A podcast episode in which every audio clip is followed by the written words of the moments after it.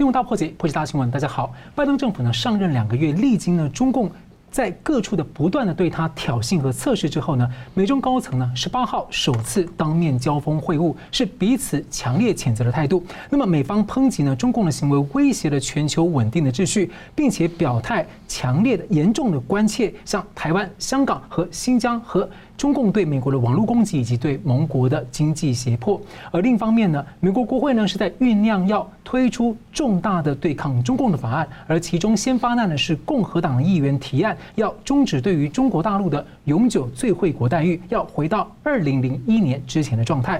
那么这一波美中台面的对话之后呢，拜登政府会持续的以言辞为主，或者像蓬佩奥。在去年的跟美中的对话之后呢，就由川普政府祭出了一波波的行动，全面反击呢。另一方面呢，大家关注的是水面下的竞争，中共的潜舰呢是否正在台湾的西南海域要暗度陈仓，而这会如何牵动全球的核武的导弹对抗？那么我们介绍破解新闻的来宾，第一位是台湾大学政治系名誉教授明居正老师。呃，主持人好，嘉龙兄好，各位观众朋友们大家好。总体经济学家吴佳龙老师。主持人好，明老师好，各位观众大家好。好了，美中双方的外交高层呢，十八号在美国阿拉斯加进行了两轮的会谈，那这是拜登政府任内第一次。会前传出呢，中方呢借此要求拜登要撤销川普任内呢对中共的相关的制裁和限制。我们先请教明老师哦，第一个大家关注的是，美中本来讲好。在媒体前面的公开的这个开场白各自两分钟，结果中共却违约啊，到最后整个讲了一个小时，所以美方呢后来官员出来向记者抱怨这个事情哦，所以您怎么看这个事情？第二个是说实质上的这个在台港，特别是台港议题上面的交锋，因为在会前的时候，其实共和党人很担心拜登会退让，所以还写信给拜登，然后呢，川普的这个前白宫贸易顾问纳瓦罗也很担心说。布林肯会向中共磕头，甚至出卖台湾，就是很担心。你怎么看？呃，我记得我们在前几前几次节目呢讲过，说美国这次做事情，我看它有个顺序，他不是他自己说，呃，我们不急着跟中共谈，因为当时大家讲说，一一上台之后，大家想说，呃，是不是你很快要跟中共谈啊？什么样？中国要放话有没有？我们当时就说应该不会太快。那后来慢慢美方的讯息出来了。美方讲说，我们要先这个跟盟友交换完意见，我们达成共识之后再跟中共谈。那这个讲话你就晓得说，他已经把中共当做一个，当他们言语叫做竞争对手，但至少你会把它理解成为美方把中共看作是一个值得非常重视的对手。所以我得得把这旁边的人都解决完之后，我们大家团结了有共识，我们再来对付他。哦，他那意思已经非常明确了，虽然他不是这么说的。好。那么，所以三月初呢，我们看见他的四方会谈，那么然后元首出来了什么的呢？当然当当时他说，哎，他们没有直接讲中共，对，没有直接讲中共，但是每一句话呢的背后的问题好像都是中共，那大家都知道。好，这是跟日本跟韩国对话，跟韩国的对话完了之后呢，大概是韩方不希望太过刺激中共，所以话语比较轻。但在日本那边话就非常重，重到很多日本学者说：“哎，怎么这一次连我们日本讲话都这么重？”意思就是说，我们日本过去处理跟中共问题的时候呢，我们虽然非常在意中共，但言语非常谨慎。就这次言语这么重，然后呢，所以表示说一定是有原因。所以我现在讲的就是美方的一个安排，就是我跟欧洲的盟国交换了意见之后，然后来进行四方会谈，然后跟日韩。按照过去做法，就是可能会先到北京啊，再到再到这个汉城啊，再到东京或怎么的呢？就这次不是，这次是我到了这个东京，然后到了汉城，本来呃到首尔啊，没有说我要去北京，就临时说啊，我在回程的时候在阿拉斯加见北京。我们上次讲，我们说这种安排就表示说轻重缓急就很不一样了。就比方说，其实我原来没有准备跟你谈。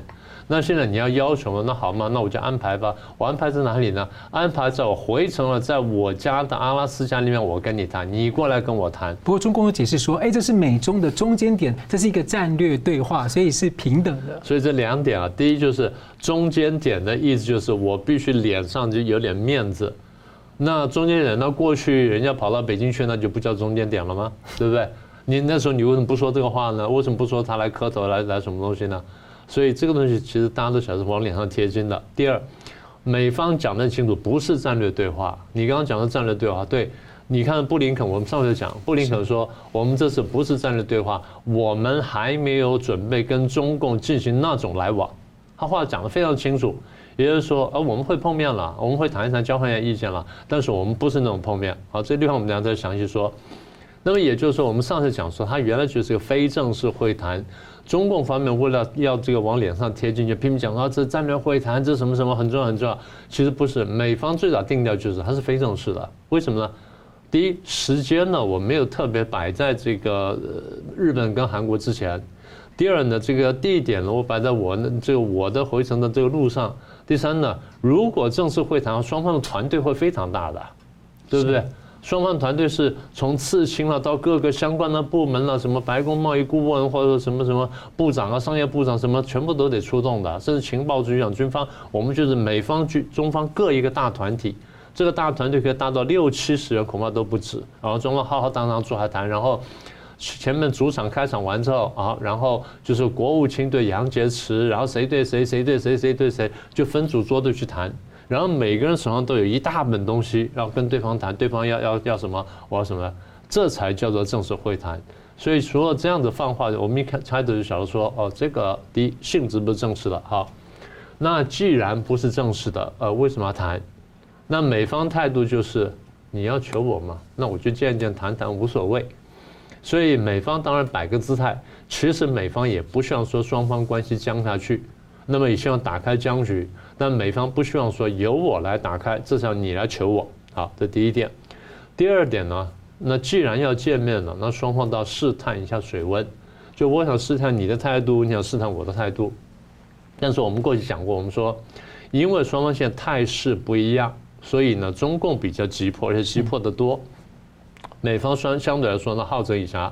简单说就是，川普呢，在他这四年当中，对中共采取了很多的这些这些这个反击性的政策。因为中共过去偷袭美国很多年，美国现在看懂了，开始反击了。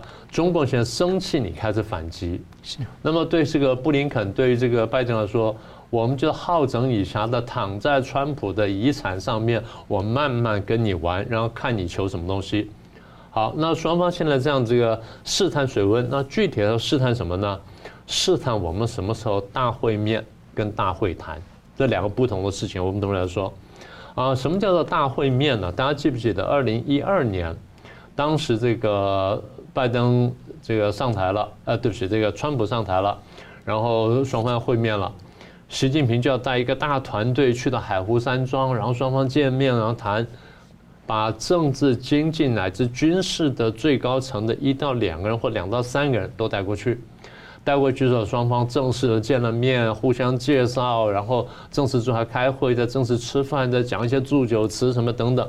所以第一呢是相互认识，啊，我的团队要认识你团队。然后我的哪一个人要认识你的哪一个人，因为是将来你们双方对口的，军人要认识军人，谁要认识谁谁。好，双方共识完了之后呢，然后就要有一些分歧了。我们把分歧列出来，就像美方当时讲说，我们要不冲突、不对抗，我们相互尊重，是合作共识。但是我们有哪哪些东西我们不能合作？好，那这次我们看到呢，在谈以前的双方已经丢条件了，崔天凯出来讲话，赵立坚出来讲话，然后这个布林肯出来讲话。坎贝尔最后还把还加了一个条件，就是澳洲的问题，说这次呢被提出来了，所以也就是这个，我不认为纳瓦罗说他会磕头会让步，应该不会。那么大会面呢，双方现在正在争取争取的机会，但是会谈呢，我们猜大概至少六个月到可能甚至一年以后才才才有可能，有双方正在做，还要把所有东西拿来详细谈完，那个我猜是以后的事情。所以这次呢，双方。呃，应该说吧，呃，想营造一个好的开场气氛，但是不小心呢打起来了。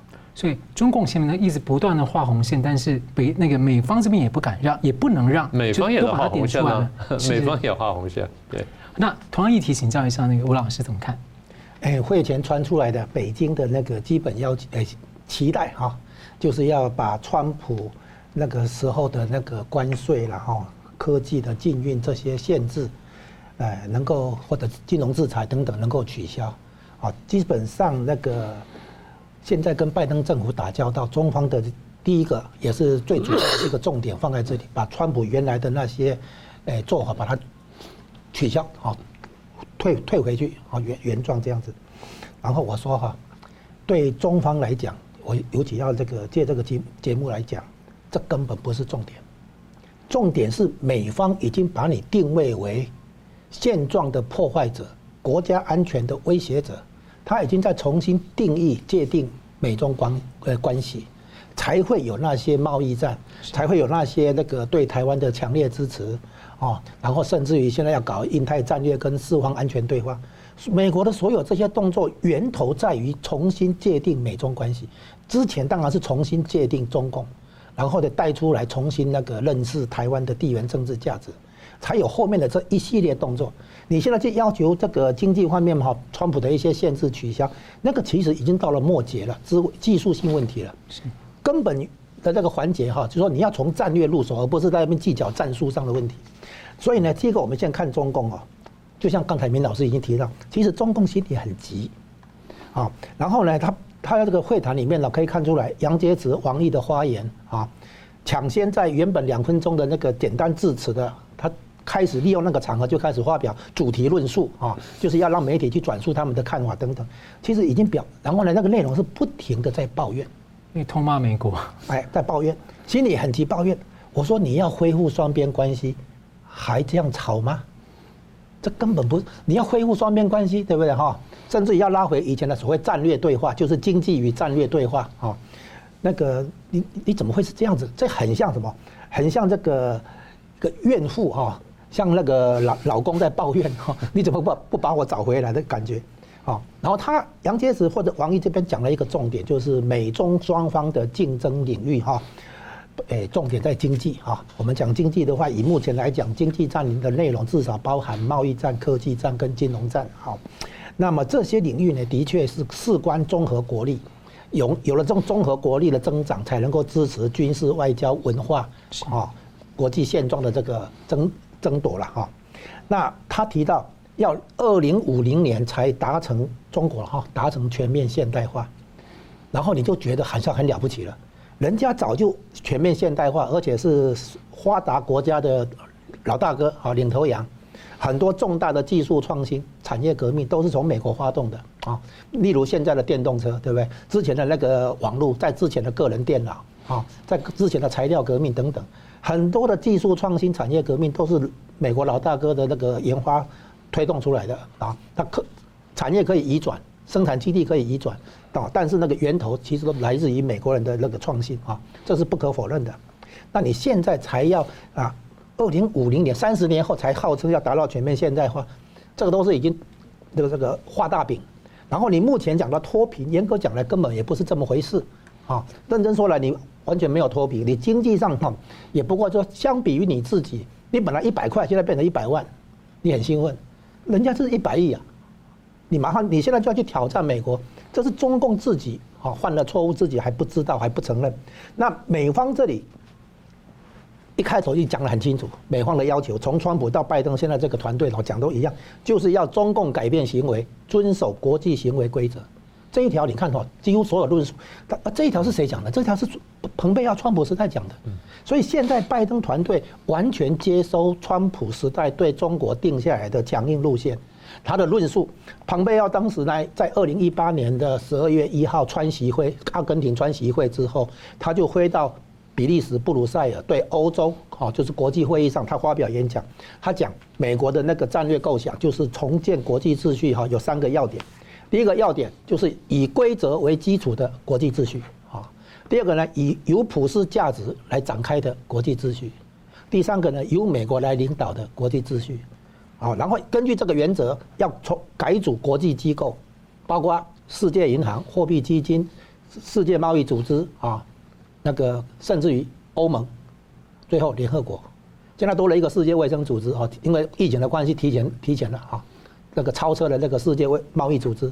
美国战后所建立的这些国际秩序。这些组织、这些架构要重来，为什么？因为美国发现一件事情：当初美国设计这个国际秩序的时候是一国一票，所以包括小国家、穷国家也都一票。结果呢，现在中共大傻逼的结果，收买了五六十票，这样的国际组织没有办法按照美国的意思来运作。所以美国要重整国际机构、国际秩序，也就是说要恢恢复现状、国际现状，美国所制定的国际现状，而这个现状的破坏者就是中共，所以美国因此重新界定美中关系。然后呢，你现在那个会谈的时候，啊，现在我们只能说对拜登只有一个问题，就是他的言论强硬，他的动作会不会温和，只是这样而已。他的那个基本思维路线是继承川普的这个这个重新界定中共而来的所有的结论，好，是这样子。就是说深度有多深？那明老师，我想追问一个，就是说中方好像看起来变成利用中美的这一次的场合啊，好像进行不止大内宣，要讲的东西，讲他的成就。大内宣之好像也有大外宣。我只是有个想象是，他这边有人在重新分化或者表态说，我的态度是什么，让很多这个本来要呃选边站或是已经选边站的盟友或是一些其他的国家啊，开始让他们动摇。因为我怎么这样讲呢？因为很多人批评这个川普时代，他带带头冲嘛。但是因为川普刚接那个奥巴马政府的时期，刚那时候大部分的国家不敢对抗中共，所以川普他们有点像我带我先跟他谈谈看，真的不行我就带头冲。所以美那个美国优先冲完之后，慢慢大家说，哎，对抗可行，而且国际供应链可以改变，所以有出有这个改变的机遇的时候，大家跟上来的时候，哎，这时候换拜登上来了。所以拜登他去凝聚盟友，其实事实上，蓬佩奥后期就在做。所以我的意思就是说，变成说，会不会说现在就是，只要走到这个阶段，慢慢那个慢慢成型，成果要出来的时候，哎，中共也急，但他趁着拜登还没有完全成熟的时候，我在你面前这样子，我分化你们看看有没有这个味道？我只是好奇。有那个另外一点就是，中共也想说，我能不能再把在某些点上呢，把你那些人呢拉过来？这你说的分化，譬如说德国。那德国有很强的汽车工业是依赖中国大陆的。那如果说我现在把我的态度挑明的话，告诉你说，其实我也不好惹的。那么你德国对于靠近美国的时候，你会再考虑一下更小的国家，那那就更容易松动。所以这的确是一个重大的考量。那么我觉得呢，再往下，其实我很同意刚才姜龙兄讲的点，就是你如果说拜登政府呢只是言辞强硬，但你动作没有跟上来。没有同样强硬或甚至更加强硬的话呢，那他最后看破所有说，那这样是没有用的。我觉得这还是比较关键的一点。是吴老师要补充，在美国现现在哈，就其实三部曲。第一部曲呢，对中共讲要中共改变行为，遵守国际规则，这个话也讲给其他盟友听了哈。第二点呢，其实美国已经经历这个阶段以后，发现行不通。美国其实我认为哈，他已经放弃改变中国。他已经放弃对中共的改变，不存幻想啊。第三步，他所以现在两个就是削弱中国的经济跟进行联合围堵啊。从印太，从这这两个人是到诶国务国务卿跟那个国防部长是到日本到韩国，然后国防部长再去印度，对不对？然后呢，这个这个国家安全顾问再跟他在安克拉斯跟他谈，这已经是在做联合围堵的工作啊。所以呢，他这个发言的时候主动去踩中共的红线。新疆人权、香港、台湾这些，然后来，存心给刺激，意思就是说不估计中共会跟他们谈成任何协议。美国现在已经放弃要改变中共，也放弃达透过谈判达成协议，因为美国已经发现，川普的时代证明，连贸易这样的一个严重的问题都没有办法用谈判来解决，所以美国现在已经放弃谈判。你说印太大框架基本上延续蓬佩奥跟川普的框架，但是拜登那边要不要去出那个重手？围先围堵，要不要出重手？就我们再来观察。不是，现在基基本上，美国已经不寄望透过会谈、谈判等等，跟中共取得任何协议来改变现状、处理问题了。这个想法已经放弃了啦。嗯，好的。好，我们继续谈到，就在美中会谈前呢，中共又一再一再一再的画出什么台湾、香港等等都是他的红线了。那台湾的中华民国政府的陆委会呢，也喊话北京啊，三点呼吁，其中就是停止军事威胁。那么邱泰三呢，是重申尊重。九二历史事实，那么他还提到一个说，双方呢能不能有一个所谓建设性的模糊呢？要靠彼此的智慧跟态度。而这国际媒体注意到，这可能是民进党政府陆委会六年来第一次使用建设性模糊这个词汇。呃，怎么解读？我们先请那个吴老师。有关这个模糊的问题哈，呃，之前我在节目这个节目也有提过哈。其实最早先这个概念。战略模糊 （strategic ambiguity） 这个是美方先提，就是美国哈透过台湾关系法等等等等，对台湾的这个情况严重关切，对不对？可是美国的在台海地区的军事介入到什么程度，他没有明讲啊，这叫战略模糊。啊，它产生一个效果，就是它让中共觉得美国可能会介入，所以对台的那个武力进犯的话就被喝阻。可是他他让台湾这边觉得美国不一定介入。哦，所以呢，这个有关独立啊这些就不敢太冲啊，就是它这个是两面的，啊，它的所以才会有所谓模糊性啊。我到底做不做我没有明讲，可能做可能不做，你们去猜。所以中共会担心美国来真的，那台湾会担心美国不来真的，啊，就是模糊性的效果在这里。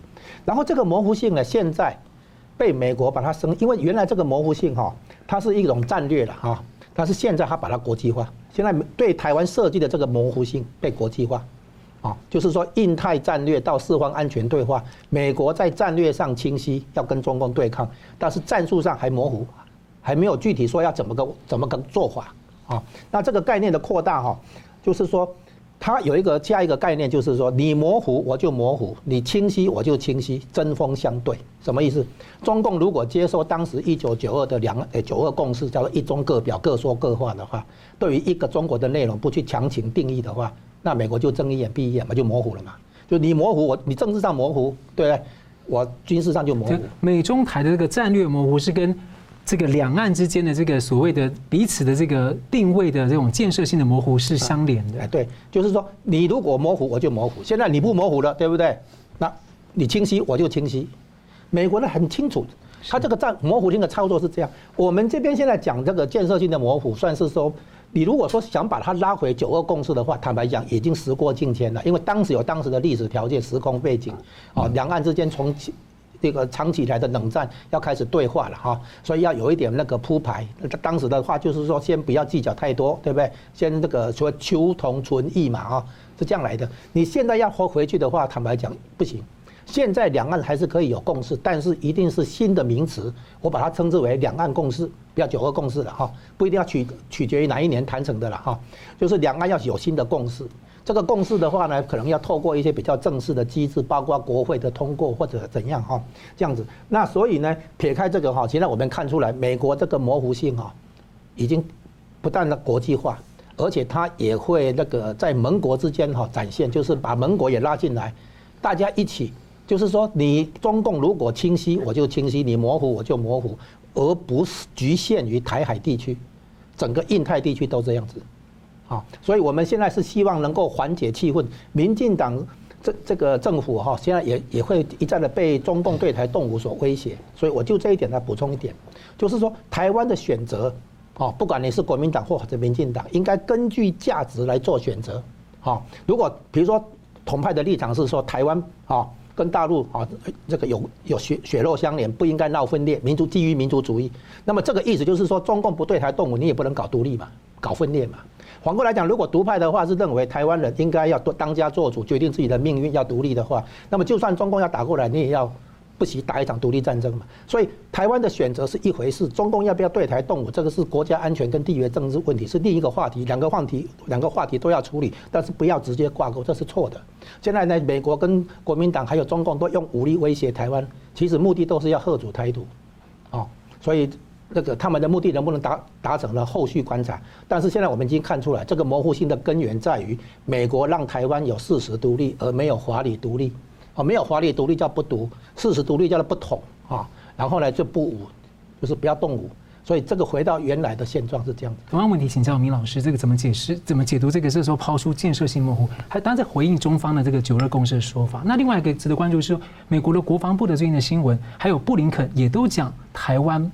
呃，布林肯讲到台湾是一个国家，然后美国国防部一个新闻稿讲说台湾这个不属于中国，就变成彭漂讲的话留下来继续用了。对，这样讲。对，呃，我我把这事情从本源上来看哈，现在台湾很多人担心说两岸关系不好，更具体的担心中共这个生气台湾，这是大家很很很根本的关切。是，中共对台湾生气，请大家想清楚哈。不完全是因为台湾的作为，很大程度是因为美台关系推进，所以中共呢来对台湾生气。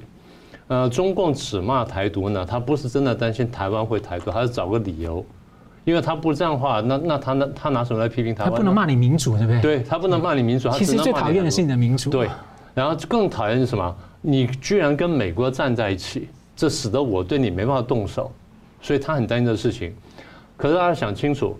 美台关系推进呢，尤其这几年呢，大部分是因为中共逼迫台湾，使得美国必须再接近台湾。大家得想把这个关把这个因果关系想清楚。如果说中共这么多年来不是一直在逼台湾的话，美国不会这样介入的。美国的 中共做球，川普只是接球是是叫回应罢了。就你现在声音说，哎，你怎么这样回应？这那你要问说，你为什么这样开球呢？对不对？这是很核心的问题。好，这是第一点。那因为中共的多次逼迫台湾飞机、军舰什么等等，又喊话，然后又做各种各样的动作，好，那所以川普出手了。川普派了各种各样的战机、战舰，也经过台湾，也绕过来，然后军售台湾，然后通过什么台湾旅行法、台湾保证法、台北法案等等，然后蓬佩奥在多次讲话，彭斯讲话也提到台湾等等，不都是因为说你中共一而再、再而三的去打压台湾，然后最后大家才发现说啊，原来台湾这么重要，因为你台湾，因为你中共这么在意，那最后搞到阿扎尔来访问台湾，克拉奇来访问台湾什么等等，那很多事情你中共得想想。很多事情是你造成的，美台关系会越来越热烈，是因为你逼迫台湾逼得越来越凶，人家就看不过去了。好，这第一个部分。第二部分，美台关系推进，你光骂台湾是不对的呀。美台关系推进很多时候是美国主动，台湾是被动的。你觉得台湾说很热很热烈去靠美国说，哎，你怎么样怎么样，美国会怎么样？不会的呀。这么多年我们不也也都做了吗？很多时候大家都很清楚啊，我们的这个第一，我们的外交部的官员或者外交系统官员不能进到美国政府里面去，好不容易进去一次就要拍照说哇，你看我进去了，好了不起啊！所以大家可以看到，不是我们主动啊，美国主动啊。好，这第二点，第三点，美国主动，台湾配合就台湾被骂，那台湾能不配合吗？你中共想一想，台湾你也想想，台台湾能不配合吗？大家看看。台湾蓝绿方面，绿的比较配合，蓝的比较不配合，所以呢，中共就对绿的比较差，然后对蓝的比较好，好，那这不是很奇怪的事情吗？然后美台关系接近了，台湾去配合了，你又拿台湾来出气，那现在好，把这个川普下来了，拜登上来了，中共以为有机会，然后他想要改善关系，那我们当然是刚刚自己找机会的时候出个手。我们不能说美国现在有可能改变态度，就我们落在美国后面，我们有危险，所以我们主动出手，我觉得是一个不错的一个事情。而且这个其实大家要想清楚，两岸关系主动权很大程度在大陆，不是在台湾。很多时候是中共拿台湾来斗美国，台湾是必须被动配合。整体来说，台湾是无辜的，所以希望台湾人不要骂自己，我们只不过是配合罢了。啊，那现在回到建设性模糊，就像刚刚江龙兄讲的一样，建设性模糊是一个不错的想法，我们主动出手一下也不坏。但最后呢，我刚刚说了，主动权也不在我们手上，我们是有善意，但我们过去很多年也都有善意啊。各位如果有兴趣，我可以慢慢说给各位听，但今天这时间不够了，所以最后我们的善意，中共接不接受，不是取决于我们呐，取决于中共。中共不是判断我们的态度，中共判断说后面我跟美国什么样关系，再决定我要不要接受台湾的善意，他是这样想问题的。那其实我们的承诺其实都没什么变过，都是他在变定义啊。是，是他不断在改变他的定义，所以我们不断的递橄榄枝，从过去李登辉开始一路上没有递橄榄枝吗？中共接过多少次？所以中共最后是判断说他跟美国要维持什么关系，要决定说我跟台湾要保持什么关系，不是我们单方面能决定的。所以讲到最后，就是不管我们怎么做，我还是提醒大家，不能排除他们为了美中之间关系而去发动第四次台海危机。好，我们休息一下，继续回来探讨一下，目前中共一直侵扰台湾的西南空域，在水面下的竞争呢，潜舰的问题呢，还有核武是否会涉及到全球的导弹跟核武的对抗防御？休息一下，马上回来。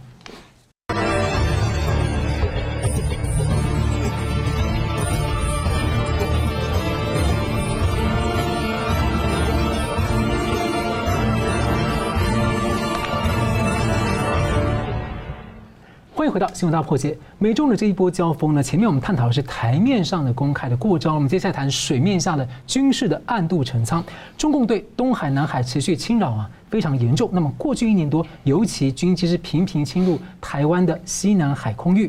那么美军的反潜机呢，就经常是紧接着接续出现在西南，还有台湾南端的巴士海峡。那么外界解读呢，非常的可能性是中共的潜舰。企图从台湾西南呢，作为一个突破封锁的一个口，要落实它的水下核武的发射力，来威慑威胁全世界。那么三月份呢，美军就宣布要在第一岛链建立一个飞弹防御网。那么英国呢，首相则日前呢宣布他的一个一一新的战略。重心放往印太，而且宣布核武弹头要增加百分之四十，还要新建四艘核潜艇，还有他们的航空母舰呢，依照原定计划，很快就还要来印太区域了。所以请教两位怎么看啊？特别我们先请教这个明老师，中共在台海可能的这种优先军事企图，尤其是西南空域的这个部分的动机哦，是模大家想象，第一个模拟封锁台海啊。那或是说，是有一个核动核，从全世界的角度看到是哪个层次？我想应该两者都有哈，因为他如果要封锁台海、封锁台湾的话，他必须要把美国跟日本考虑进去。那现在恐怕要把英国、法国、德国都要考虑进去，所以他比较烦恼。不过我一直提醒大家，如果中共要封锁台湾的话，请各位再回去看一下《台湾关系法》的第二条第二款的第三点，美国这里面讲得很清楚。如果中共用非和平方式来对付台湾的话，那么美国有可能可以这个否决他跟中共的建交。哦，所以跟中国建交是有一个前提的。是啊，这第一点。第二点，你记不记得我们上次讲过那个 Stavridis，就那个退役的那个海军上将，前北约司令。前北约司令，他说这个有几条红线，那么台湾也是个红线，他把台湾的红线界定得更仔细哦。对台湾的攻击，跟对台湾离岛的攻击，然后经济封锁乃至网络攻击啊，对台湾基础建设的网络攻击，都算是攻击啊，都是都叫红线呢。当然，我一讲我说他不是现役的政府官员，但是以他的身份讲这话呢，大家还得认真考虑说他是不是代表和反映了现役政府的看法。因为他关注的是像去年 AIT 处长去是金门，今年 AIT 发言人去金门，前两天加拿大的代表去马祖。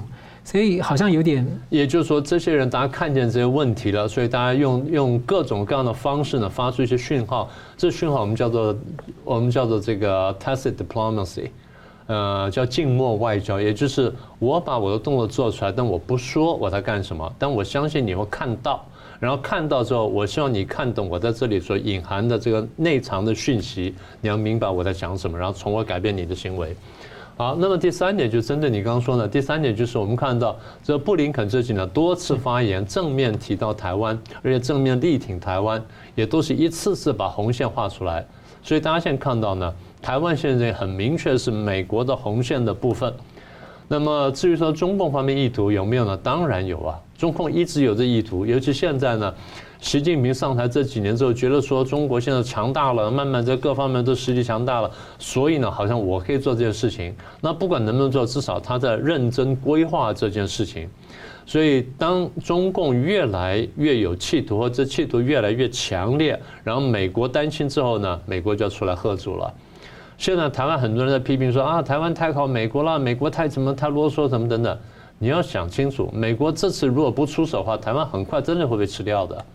我们讲过说这个台湾版一国两制是什么样子，大家可以去回去想想，可以去看一看。你真要过那种日子吗？好，这第四点，第五点呢，我们要注意到台湾的反潜战力呢，在这几年内有非常大的精进。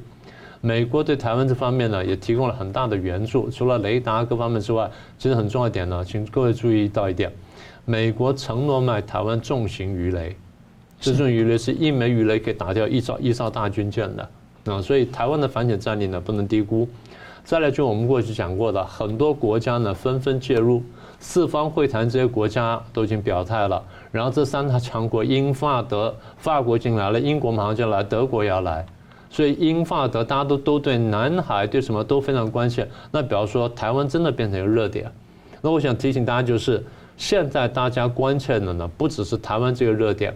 大家关切的核心就是我们前面讲的问题，也就是中共日益膨这个膨胀的这个战略野心跟战略姿态，然后对国际政治跟对国际架构乃至对国际价值观的挑战，大家觉得是一个威胁了。呃，这个纳粹有点不一样，纳粹是直接出兵去打，大家看得很清楚。中共是用很阴柔的方式在底下去搞鬼，慢慢经慢慢用蚕食的方式呢，把你底牌吃掉。所以大家现在开始担心。所以我们预测就是，我们可以看到，呃，台湾海峡大概这两年呢会变得非常热闹，东海、南海、西太平洋都会相应热闹。中共讲得很清楚，呃，站在呃仗在哪里打，兵要在哪里练。所以你刚刚讲说这个潜艇出出西南呢，那很大程度他在考虑说这个附近呢将来会不会发生战争。所以这东西呢，都是我们必须注意的。是我其实听到这个台湾的国安局长陈明通他说，其实台湾已经在这个区域的隐形联盟当中，没有直接加入，但是已经在里面了。是是，好，同样问题也请教那个吴吴老师怎么看？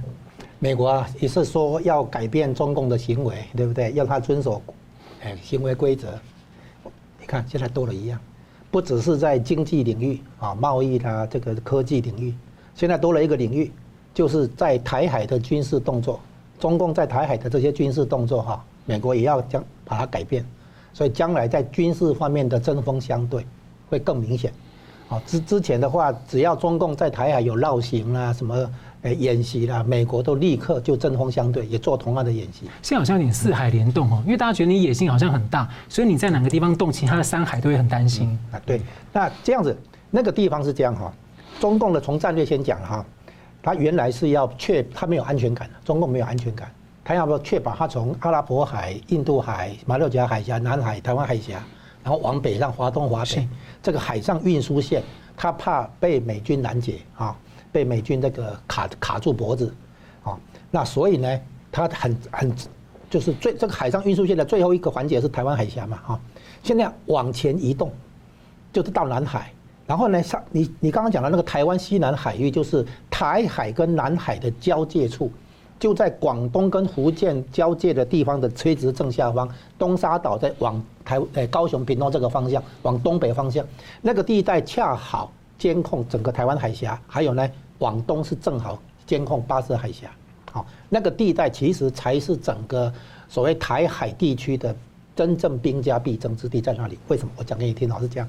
就是从那个台湾以北到琉球到日本这边这个这个地带哈，日本已经布置了相当好的监控网跟那个水下的侦测设施，所以任何军军舰的活动，包括潜水艇等等哈，完全没有办法逃离监测。更何况黄海、东海是潜水，所以呢，即使核核子动力潜艇和潜艇出来的话，也很快被发现。所以那边几乎没什么搞头，比比较宽的那个宫古海峡哈一样。都已经被全面的那个监测了哈，而且日本也架好飞弹，一旦有需要的话，飞弹攻击也是做好了啊。更何况很多夺岛演练啊，很多美日军事演习，那个地方没搞头。虽然看起来海面很宽，但是没搞头。再来下一个呢，就是巴士海峡。巴士海峡要过去的话，美国有来潜舰哈潜伏，埋伏的地点就是东沙岛东北方向，台湾的西南方向那个地带。那个地段有有有有那个海海底有空间可以让潜水艇在那边潜伏，所以中共就开始派那个环潜机来侦测，后来就干脆派战斗机一哦五千公尺、一万公尺不同的高度有不同的战斗机来配备那个环潜，然后呢，后来美国也去环潜，为什么？因为怕中共在那边核潜舰模拟练习，在那边躲在那边哈做动作等等，双方在那边交交手，其实是在互相收集参数。哎，对，其实在哎收集各种资料是。那个地方是潜舰埋伏的好地点，将来如果要封锁台海，就是那个地方啊，因为那个东北方向去，它那个地方往东北方向去就是台湾海峡，哦，往东方向去就是巴士海峡。那现在还这里引申一下，就是啊，这个地方因为美国也控制的很紧，所以这个东海这边不没有办法突破，巴士海峡没有办法突破，中共考虑第三个突破口，就是第一岛链突破口。就是往印尼、澳洲那个地方，是那边找那个海军的出出海口，这是后海。那所以呢，现在看看起来哈，那个地方那个双方变成在那边不断的演练嘛哈。那对台湾来讲，好像是说，对怎么怎么回事哈？对不对？哈，其实原因在这里，就是说双方把那个地方当做台台湾海峡的那个战略要冲，而且联系到南海。整个南海往台湾海峡、往巴士海峡这边移动，那个地方就是战略要冲。那这个地方呢，中共要的不是夺夺下东沙岛，因为东沙岛本来就是易守难攻，你拿下以后，美国这个这个别人再把你夺夺回来，夺也没没有意意义。它是要控制那个东沙岛往高雄、屏东这个方向那个海域，就是台湾海峡的那个西南端哈，那个那个地带的制海制空，它是要那个做战场呃经营。他在经营战战战战场，收集资料等等，部署海下的舰诶海面下的舰队等等，而不是真的要在那边那个建立那个像东沙岛这样的那个基地了哈，这样子。那南海岛礁也是其实一样，都是保护跟配合海南岛的那个核潜舰基地。哦，在三亚港以东的那个地带那个地方，那所以呢，那个东沙岛在那个地，所谓的你所有的台湾西南海域那个地方，另外一个效果就是保护海南岛后方的这个核潜舰基地。那完成这个核潜舰基地的建设以后，中共可以对美国做核恫吓以后，他要做的事情就是拿下台湾。如果美军介入的话，他对美国发动核攻击，这个时候美国就会比较头痛。所以美国现在要台湾增加潜舰。哦，现在是八艘，本来是要十二艘，听说就是以便在南海的地方跟中共的核潜舰交手用的。不然的话，中共的潜舰如果穿破这几个口，可以到第二岛链、第三岛链，那美国的那个防御网成本就大增了。对对对，是这样。对，所以呢，这个又为了阻止中共突破第一岛链，这是美国自己的国家安全，还不只是日本跟台湾哦。那这个为了做到这一点的话，除了日本那边琉球群岛那边已经封海面上封住以外，现在就是说巴士海峡这边的话，就是那个地方哈，那个地方守住的话，你就过不来。再来的话，往南移动的话，就是澳洲、印尼那一带的海域了，是这样子。好了，我们休息一下，继续回来探讨一下呢。中共的军委副主席呢，最近在两会上说出要为不可避免的战争做准备，要怎么解读呢？休息一下，马上回来。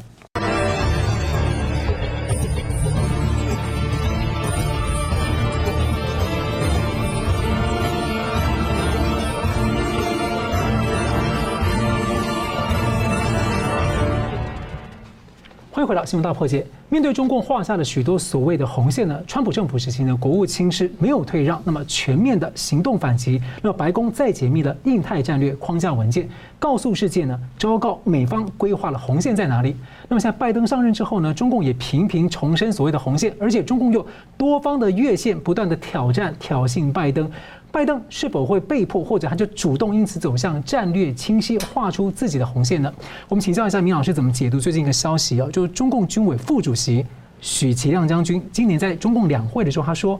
历经美国川普执政，还有大瘟疫，中美的关系呢日益紧张，双双方是难以逃脱所谓修昔底德陷阱啊。当然，有些人认为说这个说法不适用美中关系。嗯，啊，那他认为中共应该要增加国防预算，实现所谓军事现代化，来为不可避免的战争啊进行准备。呃，这个东西大概可以从窄跟从宽的两个角度去去诠释。从窄的角度讲，他就是哦，军人增预算嘛，天经地义。那你也要把这问题讲得很严重，所以我们要准备打仗，要准备打仗，然后就要建设，然后要建设交钱，对吧？这是一个比较窄的解释。但是料敌从宽嘛，我们还得从宽的去解释这个问题。从宽的解释呢，大概就是说，他的话其实反映了不止他个人，甚至是中共高层呢，对台海局势的走向跟将来中共要做的这个动作的一个判断。那如果是这样的话呢，那这问题就比较大。那大概意思就是说，呃，中共过去对两岸问题是追求和平统一，现在看见经过这么多年努力，也经过香港问题的失败，所以一国两制和平统一看来是不太可能了。那如果和平统一不可能的话，就准备武统，就准备用战争来统一。所以看起来这个武统势在必行。那武统的话呢，我们前面讲过，恐怕不能绕绕不开呢，美日安保跟其他国家，至少美日安保要算在里头的，所以恐怕要准备跟美国打仗。那现在剩下就是什么时候跟美国打？好，在什么情况跟美国打？好，那么如果说从宽解释的话，大概就这样子了。好，那现在问题是什么时候打？也就是等待时机。对中共来说，我们要从他角度分析，什么是打击美国的最好时机？我们过去不讲过以夷谋霸吗？中共过去呢，很长时间是不太敢认真想的。他想说，二零三年、二零四零、二零五零，甚至更久时间是哪一天我能够赶上美国？现在突然他发现说啊，天赐良机，武汉肺炎竟然把美国打成这个样子。过去我没有想过，所以如果说肺炎在美国传播的越来越厉害，美国的经济、军事都被肺炎大举削弱。然后呢，经济变坏之后，坏到一定程度，失业就变得非常严重。失业一旦严重的话，那社会会动荡。社会动荡呢，就呼应了我们前面讲的左右大战、上下大战。按照中共逻辑，就这样走下去的话，美国社会会大动荡、大分裂。而且呢，还有一点就是，当美国社会动到这种程度的时候呢，美国左派一定会起来，因为左派会说啊，你们过去执政的方式是错的，所以要照我的办法来。左派呢，不知不觉的变成中共的内应。那现在已经是亲左派了，所以变成极左派上来。中共就会就慢慢就，因为中共他对自己他是有准备的，他一般来说他会做战略规划的，不管这东西可行不可行，他至少要有个规划在那里。那我常讲说，我们对大陆的变局，我们常是没有规划，这是不应该的。好，那么既然是这样的话呢，那我就要做一个准备，准备什么呢？万一这些事情真的在美国发生的话，那我是不是就可以动手了？我们前不是讲说以夷谋霸，以夷谋霸吗？所以这个这个推演呢，就是以夷谋霸的军事版本。是啊，这是军事版本，就是说我真的做这准备。那至于说呢，修斯底德斯的这个预言呢，我觉得这个东西有点点夸张了。因为是原来这个几千年前希腊这个雅典雅典跟斯巴达的对抗，然后有一个希腊的史学家叫修斯底德斯，然后他讲了这个东西，然后大家说哦，两强对抗是一个陷阱。呃这种话呢，一讲出来之后，我们在政治学上我们说这叫自我实现的预言，讲着讲着好像就变成真的了。其实它可能不是这么情况，那参考参考就好了。但是呢，现在关键问题什么？关键是备战。中共是一直在备战的，大家不要忘记这件事情。中共从建国那天开始，他就在准备，他就要备战，因为他的逻辑是将来总有一天会有世界大战。共产主义的教条讲说，最后是有世界大战的。最早的世界大战是资本主义国家跟资本主义国家之间，也是帝国主义跟帝国主义打。当打到一定程度的时候呢，哎，我们就起来革命，然后就推翻了这个资本主义。后来呢，当这个社会主义国家出现之后呢，世界大战就有两个版本，一个是前面的版本，第二版本就是帝国主义可能打我，所以我准备打仗。毛泽东比较接受后面那个，所以毛泽东在建立政权之后呢，穷毕生之力，他就准备这场战争。韩战开了之后，他说：“你看，果然会打吧。”你看，他们要从要从这个朝鲜从东北上最后打进来，所以我们要御敌于国门之外。所以当时去参加韩战的理由之一，就是要把帝国主义力量挡到外面，因为帝国主义要打进来了。那明明是他们去打人家的。呃，对，那他不管，但他必须要这样说，因为这样才符合他的理论，这样他才能证明说我是对的。所以现在他，我是说他一直在备战，这就是共产党的思维。那现在这个许其亮讲话有什么特别地方呢？许其亮这次讲话，轻人的解释不算，如果说比较重的解释的话，第一，他有针对性，这话很明确是有针对性的，为即将要准备的战争，那这战争对谁呢？修斯底德斯陷阱，那这对手谁呢？美国嘛，所以第一是有针对性，第二，请各位不要忘记，他有主动性啊，他等待时机啊，等待时机是不是说人家会打我，而是说人家若要去做我去打他。所以，第一，它有针对性；第二，它有主动性。这点呢，是我们特别需要关注的。是，那同样问题，请教吴老师怎么看？哎，我们现在话，当然，我呼应一下明老师刚才提到哈，这个历来各国的军方都是强硬派，啊，都会说有这样的危机、那样的这个准备需要做等等，所以要国防预算，啊，这个不稀奇。但是呢，这个军方的强硬派提论述的哈，主要的人好像不是这个许其亮，是啊。那之前我们已经知道有个桥梁哈。他算是强硬派的代表人物之一啊。另外有一些文人啊，也走走强硬派路线，比如说金灿荣了啊等等。那乔梁已经早就讲，就是去年的五月四号哈，他说哈，这个统一台湾不是当务之急啊，就是说中华民族的伟大复兴还有别的事情更要紧啊。台那个武统台统一台湾还不是最急迫的，他一直是这样子的哈。那这个如果是急躁了去统一台湾的话，反而会有害于国运啊。不，那时候因为川普非常强硬的事情，嗯哼，哎对哎对啊，刚刚就是那个那个时候他在贸易谈，哎就是呃去年嘛哈，反正那这个意思就是说他在替习近平解围，因为习近平呢用民族主义情绪起来集权，然后呢他也就被民族主义情绪绑住，他不能对美国让步，让步的话就是丧权入国啊，这样不好。所以呢，可是呢，大家这个民族主义情绪一来的话，就要习近平去统一台湾，对不对？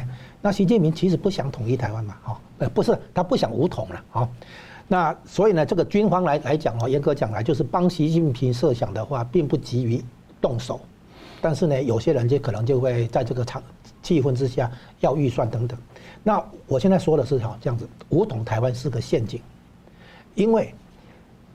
只会便宜一个国家，台湾大概会被打烂哈，大陆东半壁沿海这个改革开放成果大概也完蛋哈，倒退个至少三三四十年没问题，美国也不会好有好过，真正赚到的是日本。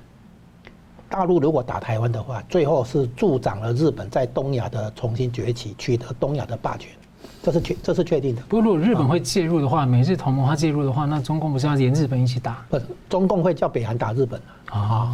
但是呢，日本哈肯肯定会变成这个两岸开战的那个真正的赢家会是日本啊。当然，他所有的人都会受一点伤了，啊，但是呢，台湾不用说了哈，对不对？然后大陆也不用说了，大陆不会是赢家了哈。那所以第一个要考虑到日本渔翁得利这种情形，因为中国再怎么样哈，跟美国怎么样叫板都不可能让日本哈重新崛起，取得东亚的霸权的。这个是有关这个整个中华民族所谓复民族复兴的一个重大课题，就是你你不能让日本有机会哈重新展现他的那个军国主义的那些未完成的东亚的梦想。好，那第二个呢？美国当然会趁机这个攻击中国大陆，因为美国的军机、军舰可能也被打掉了，对不对？美国可以反击。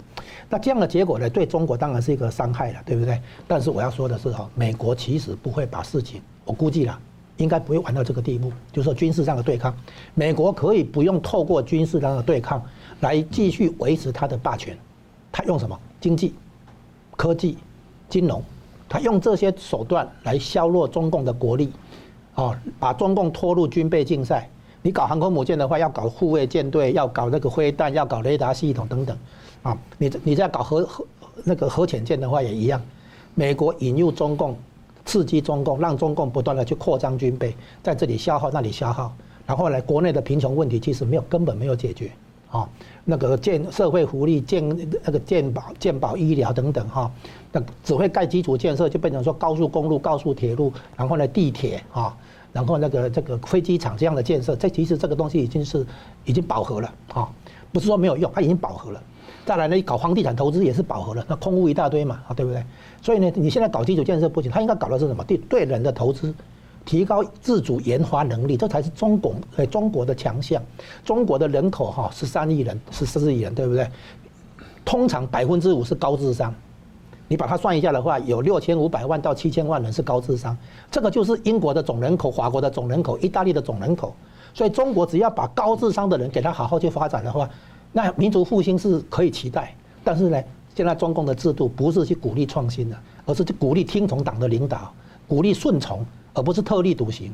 所以中对中共应该做的事情是利用它的人口优势、人口红利去发展自主创新能力，然后呢，不要去跟别人对撞，不要去搞东搞西的，别人自然会不知不觉哈，各种营养被他吸收过去。他不是他，他现在搞搞那个武力跟美国对撞，然后对台湾这个对香港这样，对不对？其实他都是走错方向，是这样子。然后会觉得他是偷东西偷太久被人家发现，图穷匕见，最后没有招就来硬的？好，我们最后一分钟的这个，请两位来宾呢总结一下今天讨论。我们先请这个呃明老师好了。呃，我们现在观察就是美中关系呢走到这一步呢，到底是合作比较比较凸显呢，还是对抗会比较凸显？这是我们需要观察焦点。呃，具体来说就是，呃，拜登政府呢，除了讲硬话之外呢，是不是有真正具体的行动？而这行动将来不能打折啊，不能后退，然后它背后一个大战略在哪里？啊，这第一点我们要谈的。第二点就是大家不要忘记了，中共还真的在想以夷谋霸，他没有放弃这个想法，他只在等待时机而已。